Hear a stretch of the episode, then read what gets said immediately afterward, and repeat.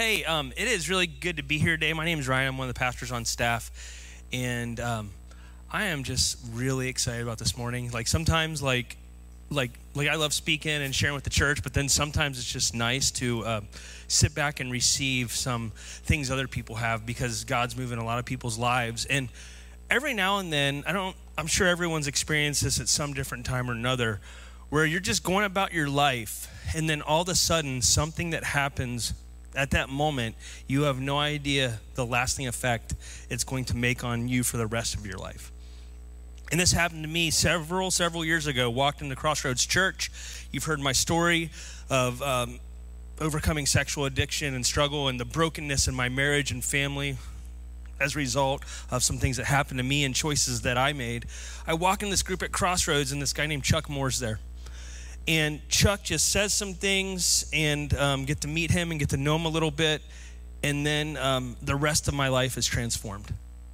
I honestly, I wouldn't, I wouldn't be married still. I wouldn't be the pastor at this church, and my life would be radically different if I hadn't met him that day. And so Chuck Moore is going to speak today. Chuck is a great friend, mentor, brother, leader, shepherd. Chuck um, just has blessed me and so many other guys when everyone else just thought it was over for us. Um, God gave Chuck something that has restored a lot of lives and families, and so in a lot of churches. So I just want to um, just give an honor to my brother Chuck Moore. Yeah.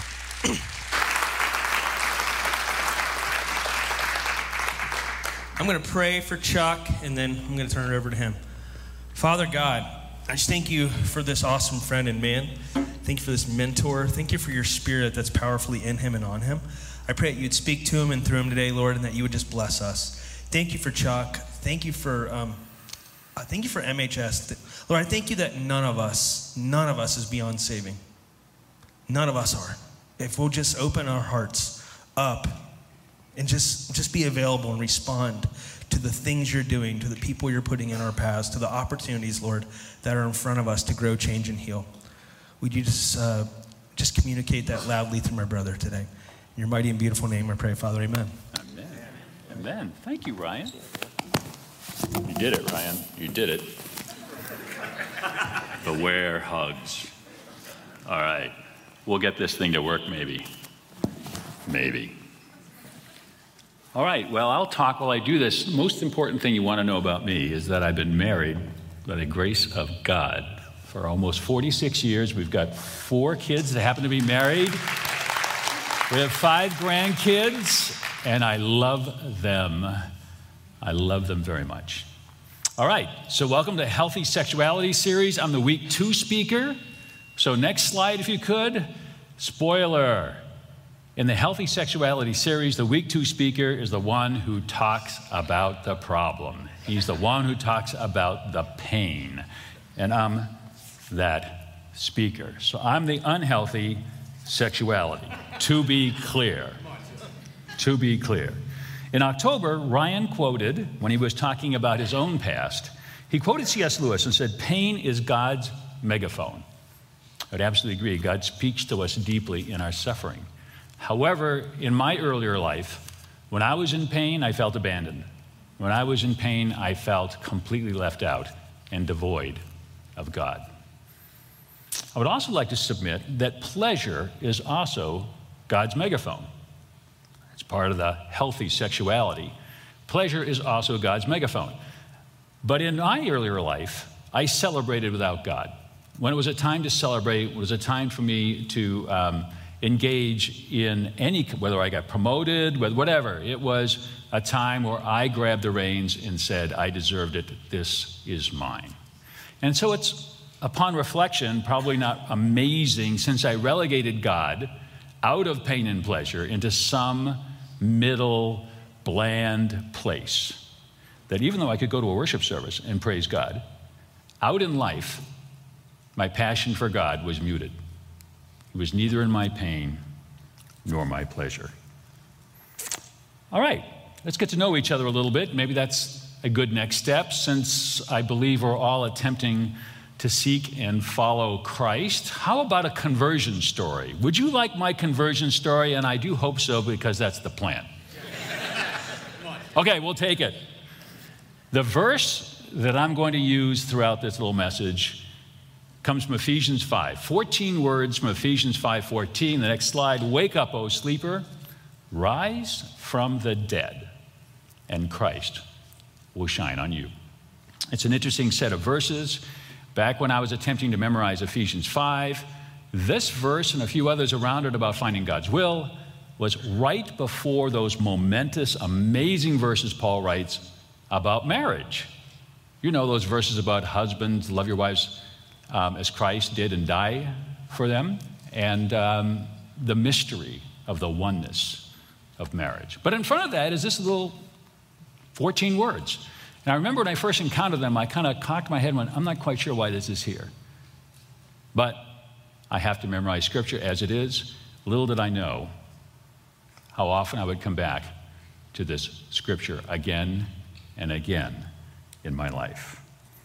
My background all right, I grew up in Boston, and I grew up Catholic in Boston. I'm 70 years old. When I went to service, which is, by the way, a Mass, it was in Latin. Any Catholic, any people grow up Catholic here? Anybody old enough that there was a, a, a, Latin Mass? Anybody old enough? Less. All right, but I may have some explaining still to do. Okay, here's the deal. We went to service back then. The role that you had was do not move. Do not say a word. There was no responsive singing, there was no responsive speaking. You stayed silent. The entire Mass was in Latin. You went up forward and back like we did to have communion in a more structured way. Um, the Catholic Church has changed, but that was my experience. My mother was first born in America of a Greek immigrant family. Her parents never spoke English, also never learned how to read or write. They grew up in an abandoned building next to the railroad tracks. So, twice a year, we would go to the Greek Orthodox Church, and that service would be entirely in Greek. I was in my mid teens before I realized God spoke English. Seriously. I had no idea. None. A quick story that probably summarizes how I felt about God. A nun once told me when I was about 10 years old never talk to a Protestant. Seriously. And I lived in a part of Boston where that was possible. Never talk to a Protestant. But I went to school and I met a Protestant. I talked to them and I got invited to their house for dinner on a Friday night. And at that kitchen table, I consumed and swallowed a hot dog. You don't understand the impact. I'm old enough that back then, and those who raise their hands will know this, you, as a Catholic, fasted from meat all year long on Friday night. None of this Lent only stuff. Every Friday night, you fasted to show your devotion to the church and to God. Once I swallowed that hot dog, you know what happened. The nun's voice resonated in my spirit. And I realized to my horror, I had not only talked to a Protestant, I'd been invited to their home, I'd eaten meat, and I'd broken my relationship with God. I got up from the table, went to the bathroom, threw the hot dog up. This is a true story. Threw the hot dog up, presented myself as sick to the parents who drove me home. And for years afterwards, I was grieved and terrified, for I had broken the fast. I had broken my relationship with God. That kind of summarizes how I felt about God growing up. There's one more story that we'd like to talk about, though. The Catholics had this interesting deal that I kind of like confession, where you went and confessed, admittedly to a priest, but went and confessed your sins. So my father would drive his three boys, three boys in three years. We called them Irish triplets in Boston, three boys in three years. He'd drive his three boys every Saturday morning to confession. He stayed in the car, smoked a cigar, and read the newspaper. We went in and did confession. Now, being three boys in three years, we turned this into an Olympic event. Hopefully, you'll find this instructive. The idea was make it a race. But I don't know who it was. I had my older brother. We made it a little more sophisticated. We put a twist in it. So when you walked into the church, there were usually two or three confessionals, two lines each. You had to get in the lines you thought would be the quickest. You had to get before the priest, but here's the twist. We had to get the largest number of prayers assigned to us as penance possible. So we would make stuff up. Our job was to make up sins, to get the biggest number of prayers possible. Then you had to get to the altar, no running in church, get to the altar, kneel down. I could say, I think, 12 Our Fathers and eight Hail Marys in one minute. And then walk back, can't run, back to the parking lot, get in the car before your brothers. And then, of course, we would laugh and talk about the stuff we'd made up, and we would compare how many prayers. In the midst of all the fun, and of course, the honest confession to God of our sins, in the midst of all of that, in the midst of all of that, what I really wanted to be is my father. I said, Man, I can't wait to be an adult. Because you know what? You never have to confess anything. I never saw my father go to confession. He just sat in the car, smoked a cigar, read the newspaper.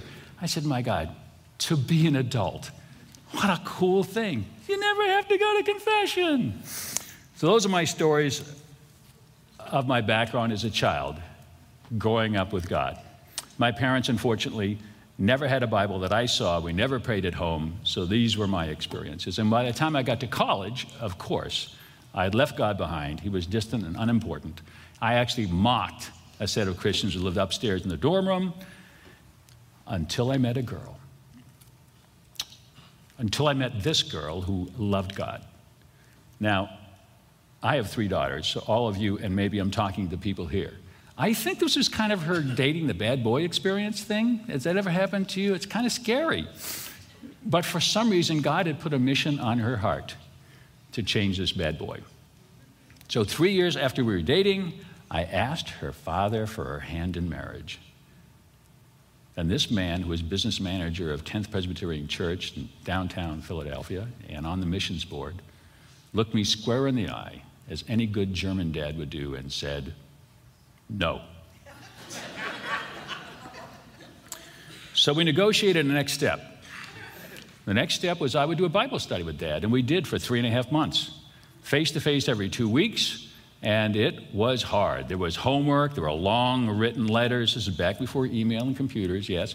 Long written letters, all sorts of scripture to read. I didn't even know what scripture was.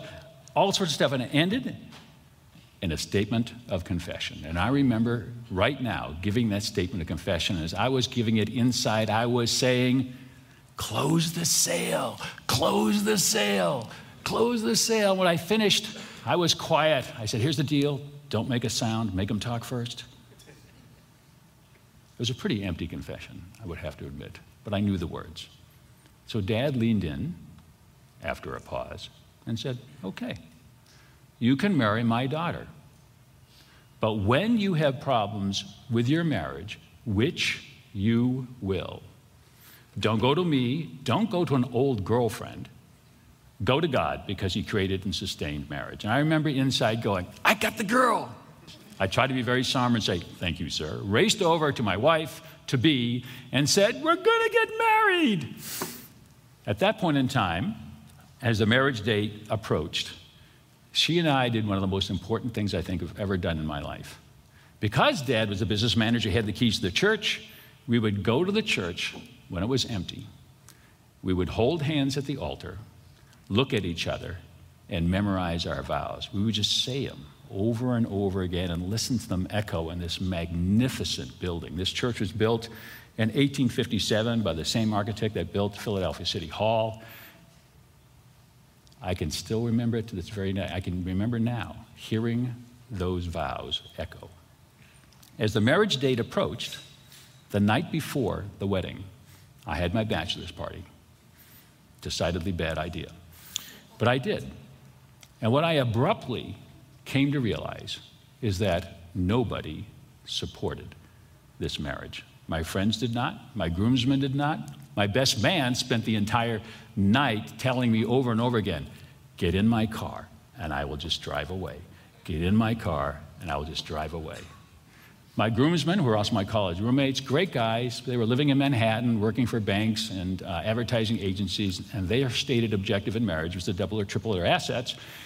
And what was I doing marrying this girl whose dad was a business of a church? What is up? And I was the first, of course, of our group to get married. They were decidedly against the marriage. I got married the next day. And driving away from the reception, I felt a wall of rejection. I felt their anger and I, I felt their um, looking down on me. They're pushing me away. And I realized They were right. I was wrong. The marriage was a mistake. And I gave my wife four months of difficulty. I mean, I gave her, uh, I, I, guess I felt that she needed a manager more than a lover. So I was critical, I was distant, I was working all the time, um, I was volatile. Four months into the marriage, I decided I wanted a divorce. I mean, enough's enough. It had been four months of hell. Not her fault at all. But it had been four months of hell for me, and so I wanted a divorce. So I walked in my home office. I grabbed a phone, and that, that was, those were the days where the phone had substance, had lines and string and heft. And I started to dial an old girlfriend who I knew had a great lawyer who could help me out. And of course, as soon as I did that, for the first time since it was spoken, I heard Dad's voice. The thing that he said that was crazy when you have problems with your marriage, which you will, don't go to me, don't go to an old girlfriend. I think it was the only prophetic words Dad ever spoke, but he spoke them to me. Well, I threw the phone on the floor. I got down on my knees in that green shag rug. Yes, a green shag rug.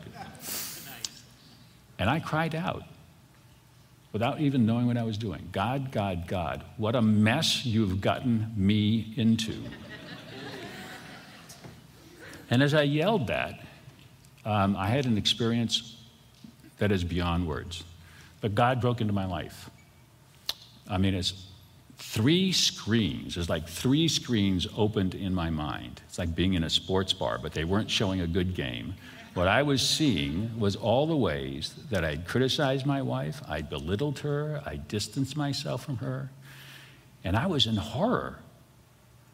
Even though obviously I didn't feel that when I had just done it the four months before. And I felt this guilt. But what I felt above and beyond all of that was a belonging, uh, a flow of connection that is indescribable. And I heard the words, we will fix this. Well, I had no idea what was going on. I mean, my parents worshiped education, and I had nailed my education. So, as part of me that was going, is this a super ego? Is this the id? What is going on? What is happening? Nothing made sense to me. So, as I got up from that shag rug, my life began to change.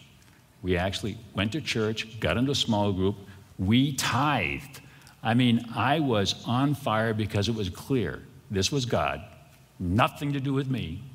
He had a plan and a purpose for me, which was beyond my understanding. And somehow I knew, somehow, this was the God of all those scriptures that Dad had given me to read. And so um, we actually got moved to Milwaukee. We started to help be part of a church plant. Yes, taking up the chairs, putting them down. We ended up leading the high school group. That was a crazy idea. We ended up actually teaching the marriage group because we've been married for three years.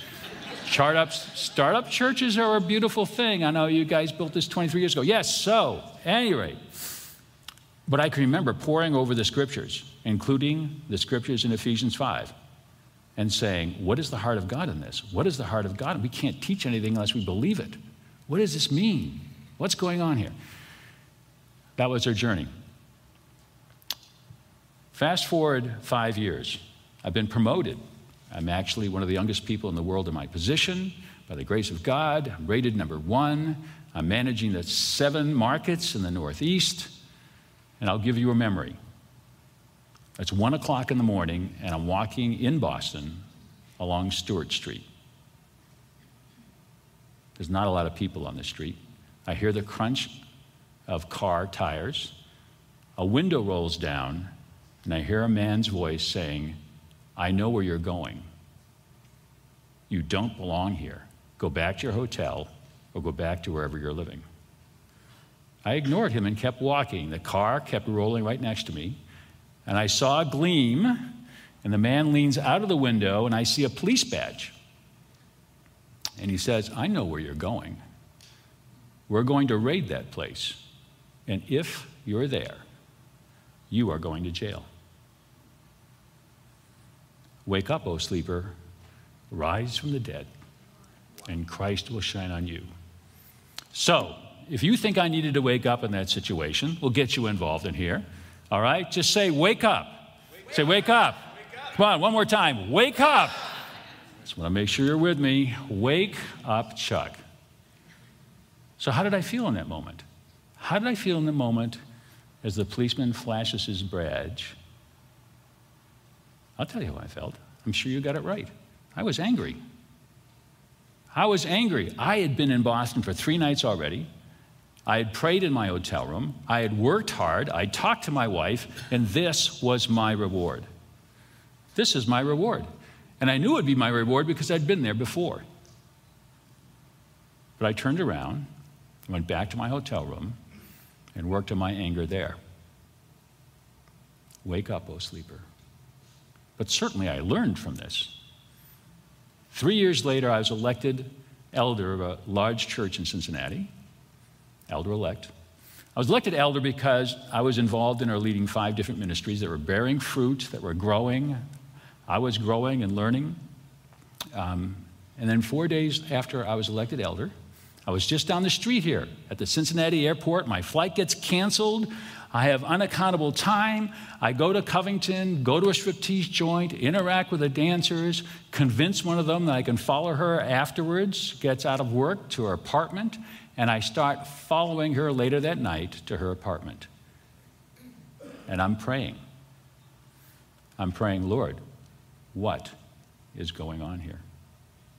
And as I pray, I hear, all will be revealed. And I respond, Well, I know all gets revealed in heaven, Lord. And I heard again, all will be revealed. Wake up, O sleeper, rise from the dead and Christ will shine on you. So I went home, woke up the next morning, went downstairs, and confessed to my wife. I actually didn't want to confess. I just confessed. There wasn't enough time to confess everything. I don't think I could have confessed everything because a lot of my behaviors I had walled off for myself. Aren't we interesting? Yeah. And then, of course, I went to work and left my wife with four kids underneath the age of seven to pack the lunches of the older two and get them to school. She was still breastfeeding our youngest, and to try to figure out what was true. In the midst of this crazy, insane betrayal, what was left? Was there anything that could be? It was actually my wife who arranged an immediate meeting with a pastor who was my mentor but back then, this is 32 years ago, they had no words, they had no experience for what I was doing. So even my mentor, God bless him, met with me, and I met with an elder five times, and I was declared fine, healed, ready to go. I confessed, prayed, healed, ready to go. Great idea. But it was hard. God bless the church, they didn't throw us out. When I went to meet with the head pastor and confessed, and obviously withdrew my name for being an elder, withdrew from all my leadership positions, and said I was going to take an undisclosed amount of time to figure out what to do next, he got up from his chair and left the office. 20 minutes later, I realized he wasn't coming back. You know, the betrayal, this was important. It was important for me to realize the betrayal went even beyond the devastation of my wife and kids. You know, it went to the church. But there was a part of me, maybe it was a selfish part of me, that would have wanted the pastor to come back. He didn't. As the weeks and months went by, yes, I left after 20 minutes, but as the weeks and the months went by, we never did reconnect. And I felt that deep shame of how I had broken my relationship with all. And as we continued, we did continue to go to the church. We got some help from their counseling. But for my wife, she heard things in the women's room like, you know, if you had tried harder, if you had done something different, it would have been different. Because, of course, I was the one everybody knew, I was the one in front. So, those are the words that were spoken to my wife. And as she decided bravely to say, I don't know if this will work, but I'm going to act as if this is an evil and you and I are going to come against this evil together. And she bravely made that choice, and we worked our way through. She, of course, heard from people, if you had any self respect, you would have left him. This is our story. I'm not trying to say it needs to be anybody else's story, or, but it is ours. For eight years, we did the best we could, but with no language, with no help on an ongoing basis. It was a volatile time. As I relapsed, I tried and relapsed until I found a group, until I found people who could help me. Well, since we're getting to know each other, let's ask another question. This is the healthy sexuality series, right? So there's probably a question that Ryan will have us all like share as we go through this series, and that would be when were you first sexually active? I'm sure you guys just trade that over beers at celebrating Bengals games. So when were you first sexually active, Chuck? Ready for this? Age three, because of my dad. One of the things I learned in this group that I joined was to ask God to reveal memories. And that's to journal on it and to go back into the memory. So I did that one day, and a memory came up. It was a memory that, a story that I had told. Um, I was in first grade, and my father was driving me to school. And at the end of the drive, I got out. My father brought me out, and I gave me to the teacher, and I was crying. And when the teacher asked me why I was crying, I said, I just miss my dad. I mean, my dad and I don't spend any time together. And he drove me to school. I was so excited that he drove me to school. My, my dad is an amazing guy, but he, um, I just knew he hated kids, and he did. He was very critical, very distant, never involved. But here he was driving me to school. But as I journaled in this memory, I realized those tears are not the tears of a disappointed son. Those are the tears of anger, rage, even, and fear. Then the memory came back that halfway to school, Dad pulled the car off the road and started to grope me aggressively. And then when I kicked and bit and fought, by the way, those are the days where little kids could still be in the front seat and there were no seat belts. Ta da! So, as I kicked and fought him, he threw me against the passenger door drove to school, got out, pulled me out of the car, gave me the teacher, shrugged his shoulders, and said, I don't know what's wrong with him, and then drove off. And I was crying inconsolably. As I journaled about that memory and as I prayed, I realized this was not the first time. This had happened before. And then other memories came, memories that were far more complete, memories that were far more difficult, mostly involving my father and in his bathroom, um, from years before and years afterwards. So let's talk about wounds. What was I feeling? I was feeling lost, unloved, unworthy of love. Children blame themselves. I kept asking myself, what would I need to do to get my father's attention in a way that would be loving and caring? What's wrong with me that it never, ever works? That I'm always cast out? The Bible talks about wounds in a number of ways. I know there are a lot of wonderful verses about press on, do not look back. You are a new creation. Be that new creation. Focus on the things that are good, right, and trustworthy. But not all wounds are the same.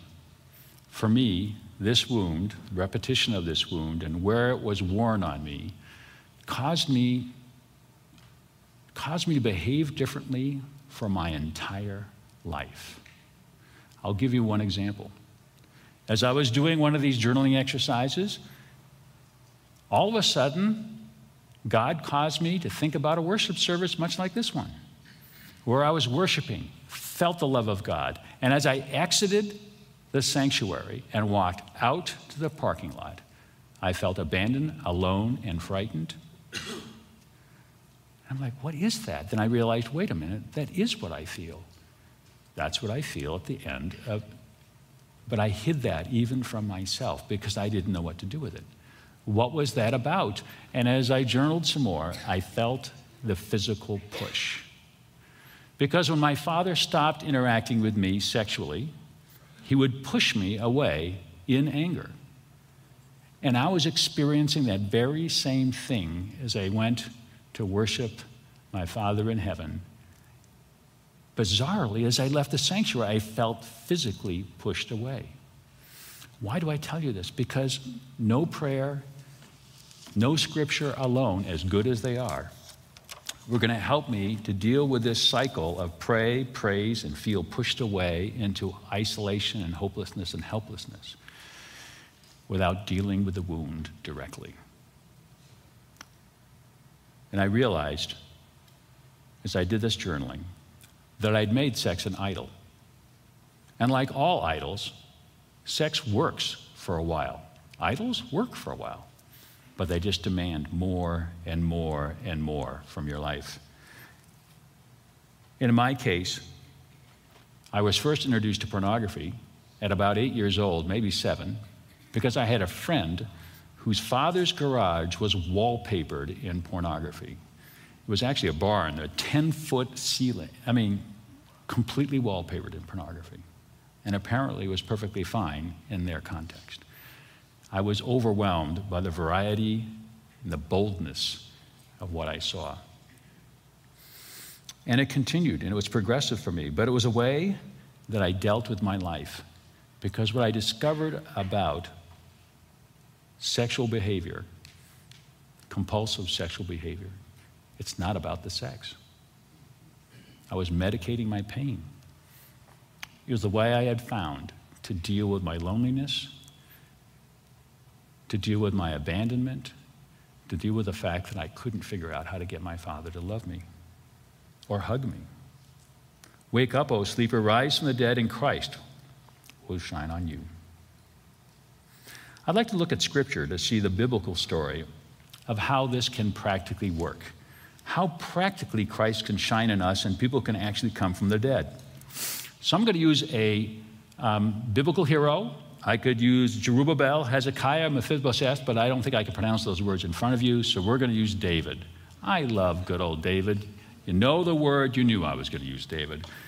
David, who was actually resurrected from the dead seemingly a couple of times, but I'd like to just address him in 2 Samuel, and I'll just read from 2 Samuel. David became famous, reigning over all Israel, doing what was right and just for all his people. And David prayed, O Lord my God, you are the Almighty God of Israel. Your name will be great forever. And David goes out and slaughters 40,000 Aramean foot soldiers, the enemy, with his mighty men. This is the David who, when Samuel went to anoint the new king, I know you know this story. We'll just do it quickly. When, when Samuel goes to anoint, right, the new and future king, and Jesse arrays his kids, all seven of his eight sons, Samuel goes through every single one and goes, Whoa, whoa, whoa, you're missing somebody here. And there's a pause. And they go, Well, we've got the youngest. He's like out in the field, a shepherd. What I love is what Samuel does next.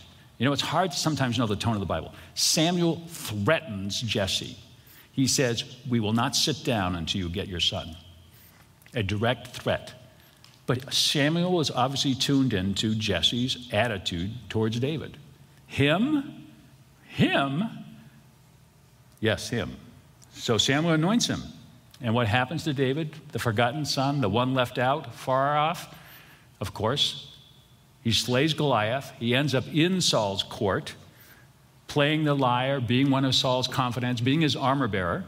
But he gets chased out by Saul's anger when he finds out he's the future anointed king ends up fleeing Saul's army, living in caves, hiding, actually pretending to be insane in a foreign land in order to escape Saul's army. But he becomes king anyhow.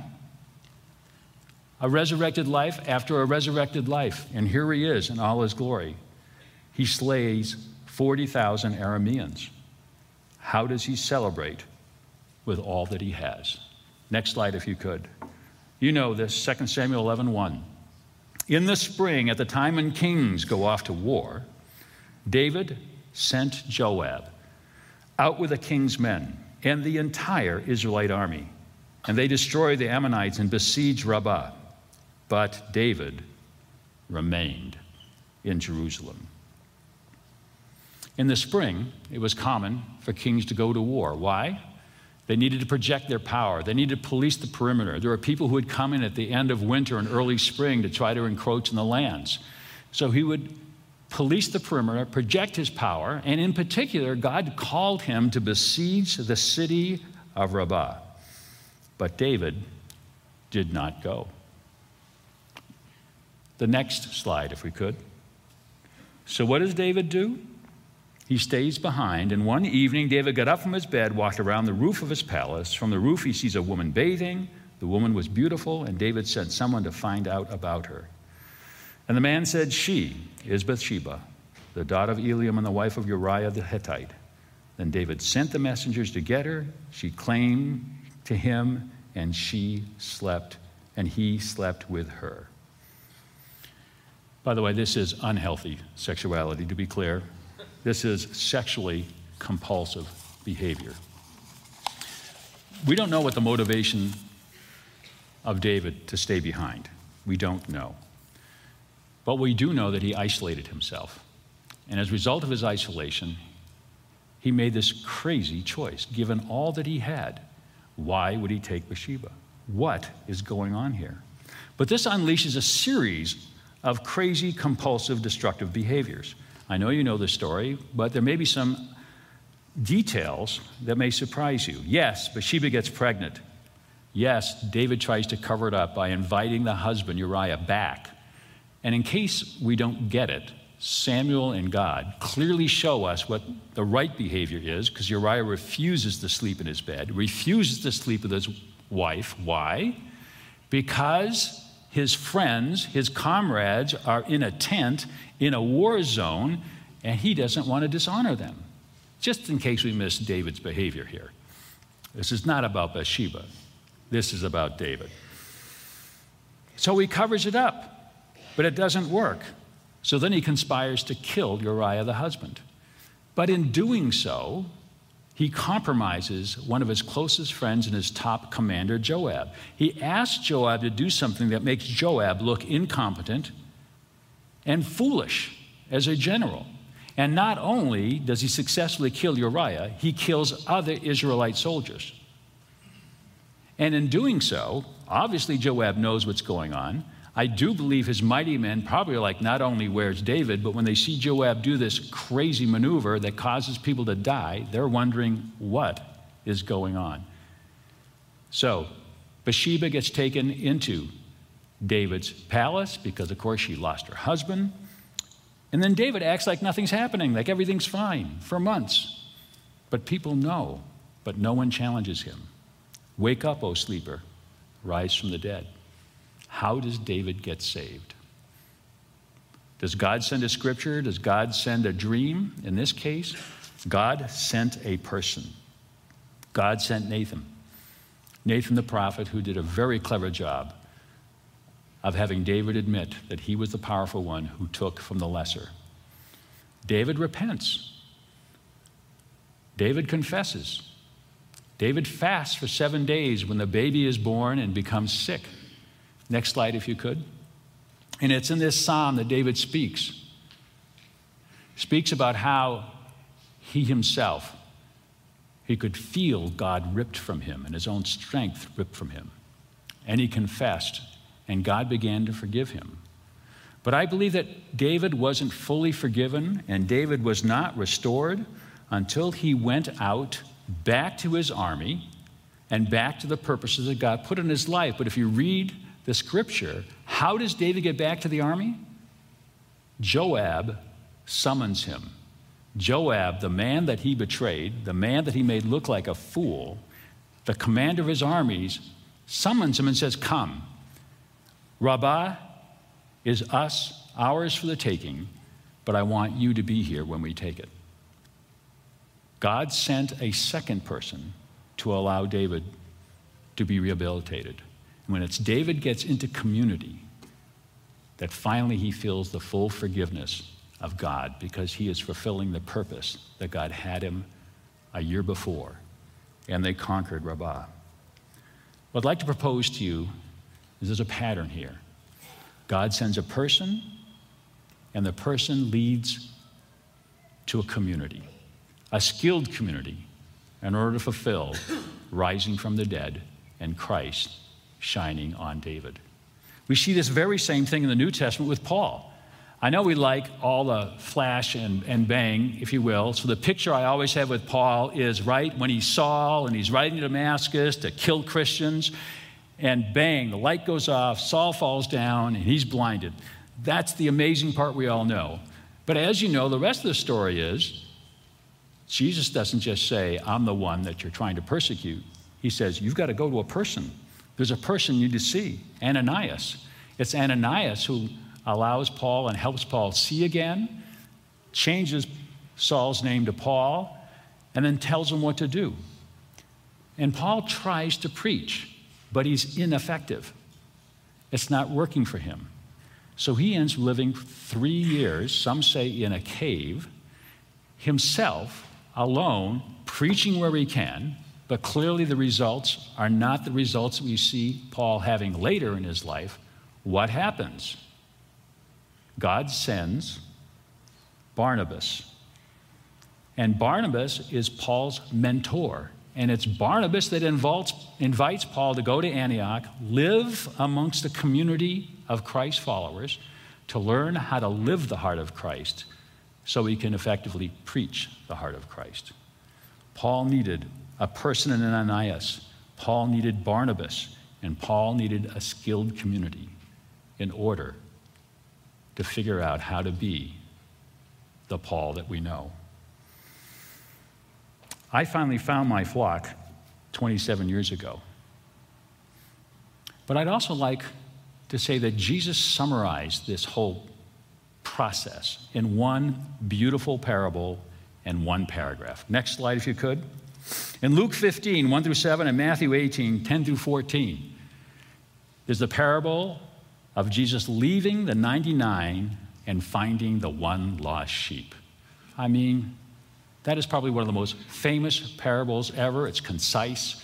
I don't know if this is the picture. It, it, this hangs or something like this in so many Sunday school rooms. Maybe for some of you, this is the first time you saw Jesus. Based on this parable, Jesus hugging the lamb.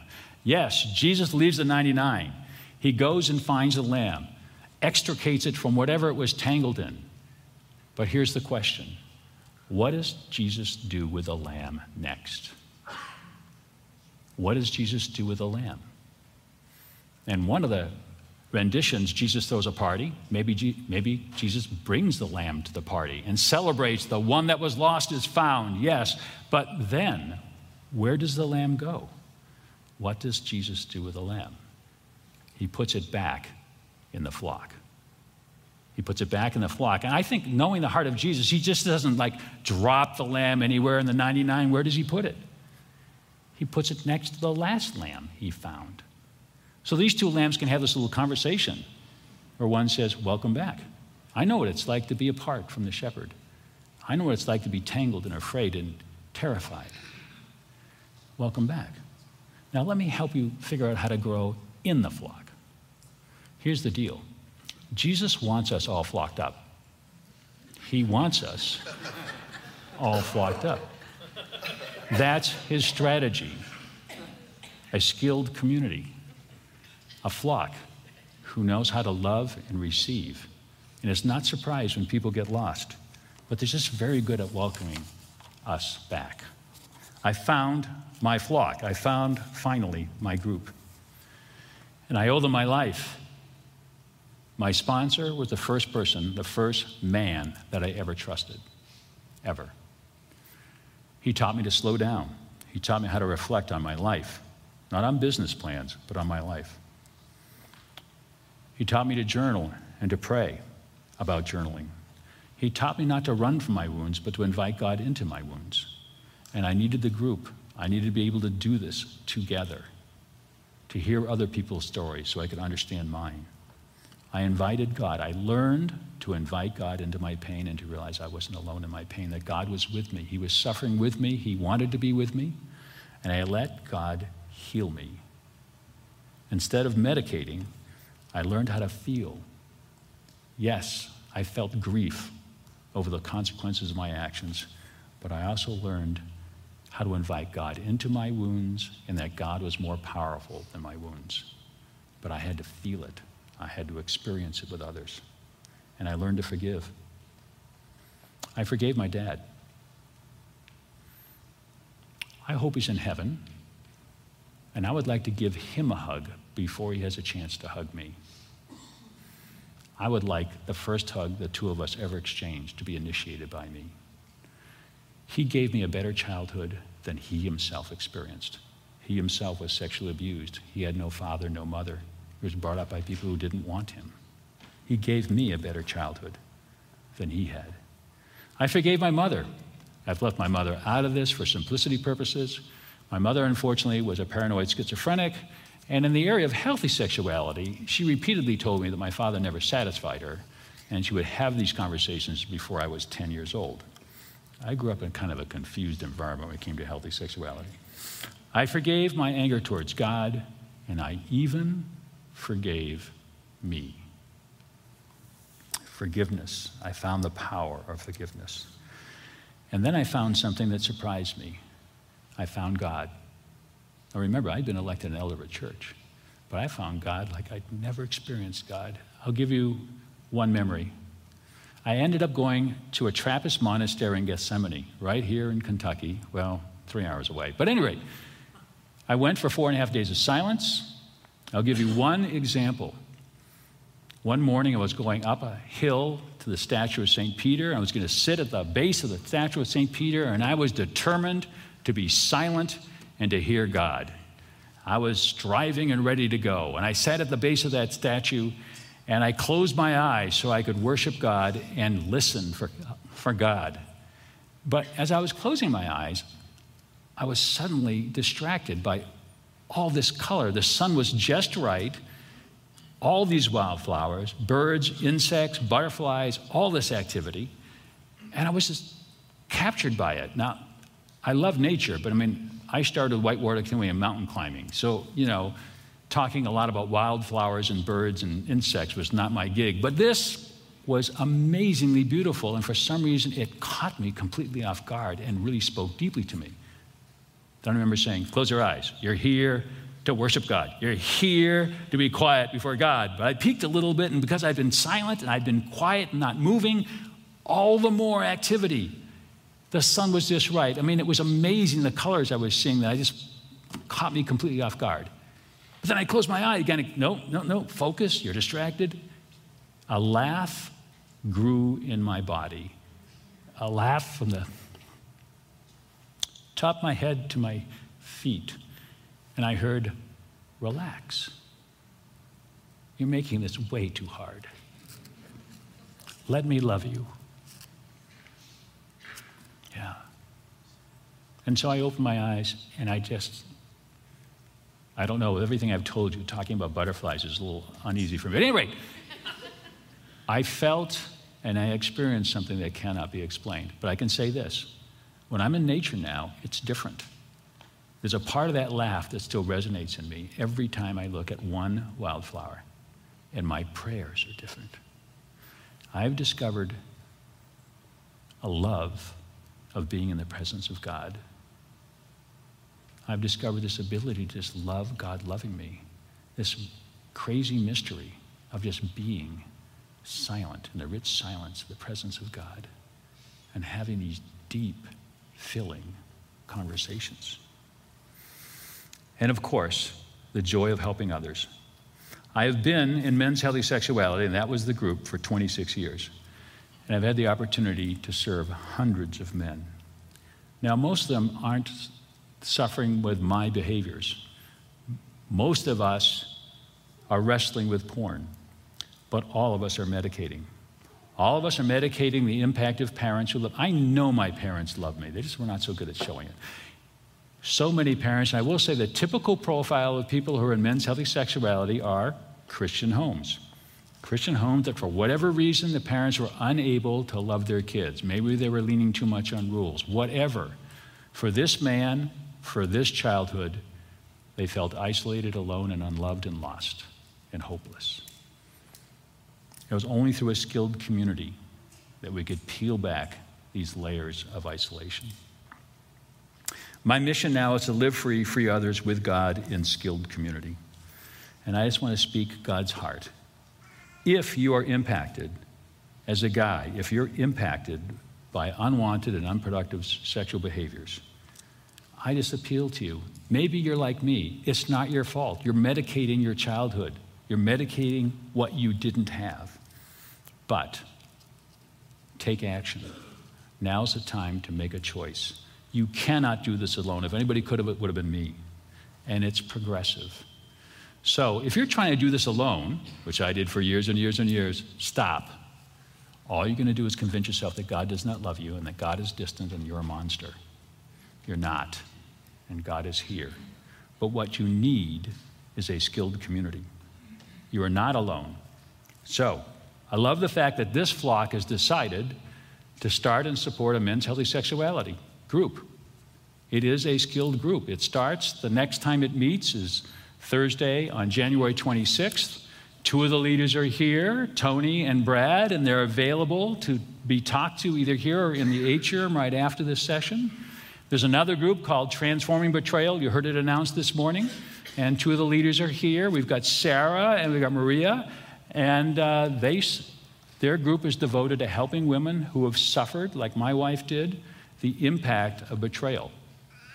These groups last multiple weeks and they work. They are a skilled community, and there are very few of them in Cincinnati. So thank you for this flock for choosing to be the flock and to support these two groups.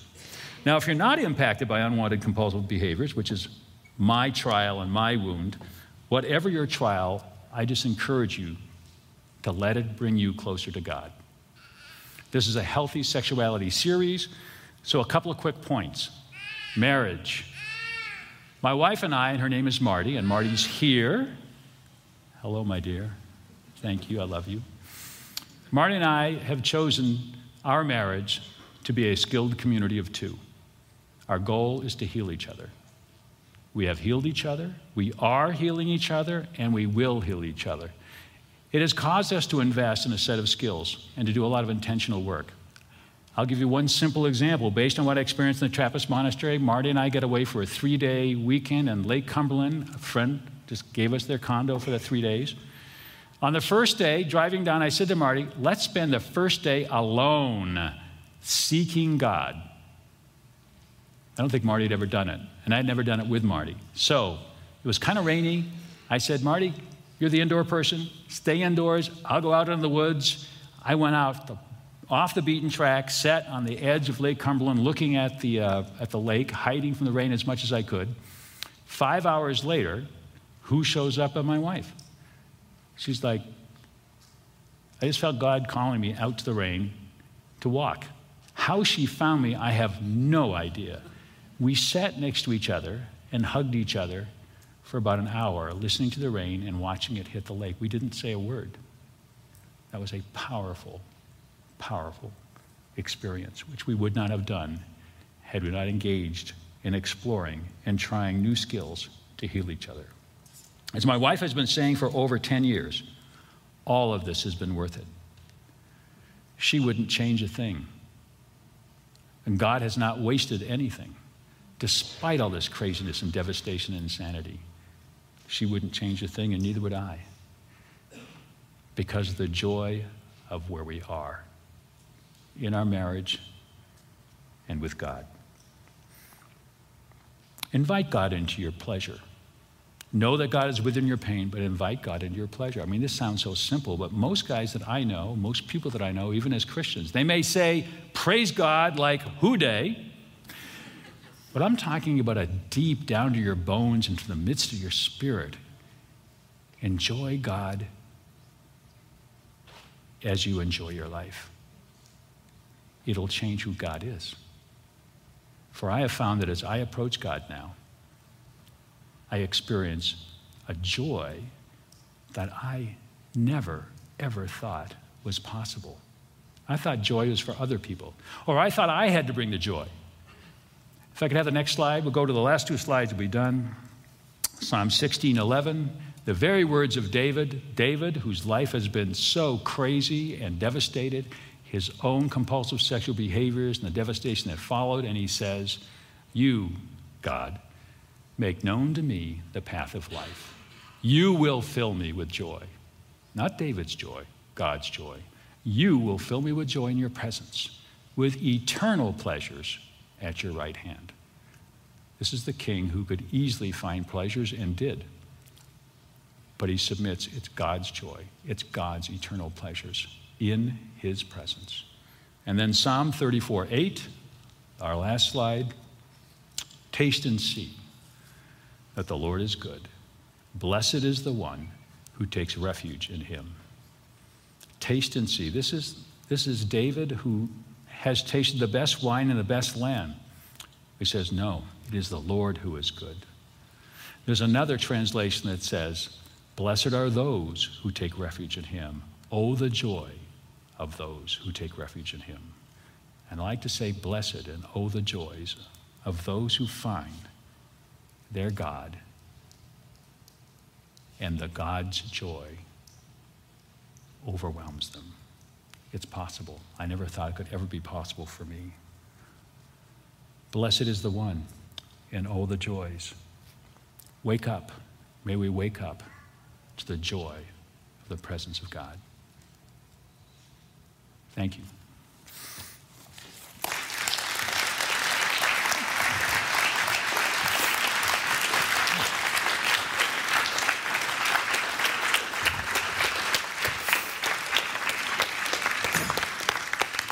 Thank you, Chuck. That was uh, enormous blessing. Um, I want to invite everyone today. Um, you know, if you got to go, you got to go. Maybe you really got to go. Bathrooms are over here. But, um, but I want to encourage you today to not leave without, without receiving prayer because I think there's we had, a, we had a lot of people show up on Thursday for the guys group and the women's group, but I'm guessing there's more than even that. The amount of people whose lives have been hurt by either their own poor choices or the poor choices of other people. And we we're a church that believes in prayer. We believe we talk a lot about up and out. And we believe like up is connection with Jesus. And prayer is a way we can connect with Jesus, but also in like God uses people to connect us to him. So if you want prayer, um, you can sit and pray by yourself, but also we have uh, people of prayer, prayer team people want to come on and kind of gather throughout the room. That we stand there in pairs. Um, the people holding the snakes. Just kidding. Um, but and then out, like we want to connect with other people. So we're talking about this stuff. So maybe you're struggling, or you know people are struggling. Share what's going on. Share what's going on. We're not trying to embarrass people. We want to help people, but we know that even guys like David the man after God's own heart was rescued through a sacred community. Through Joab saying, Come on.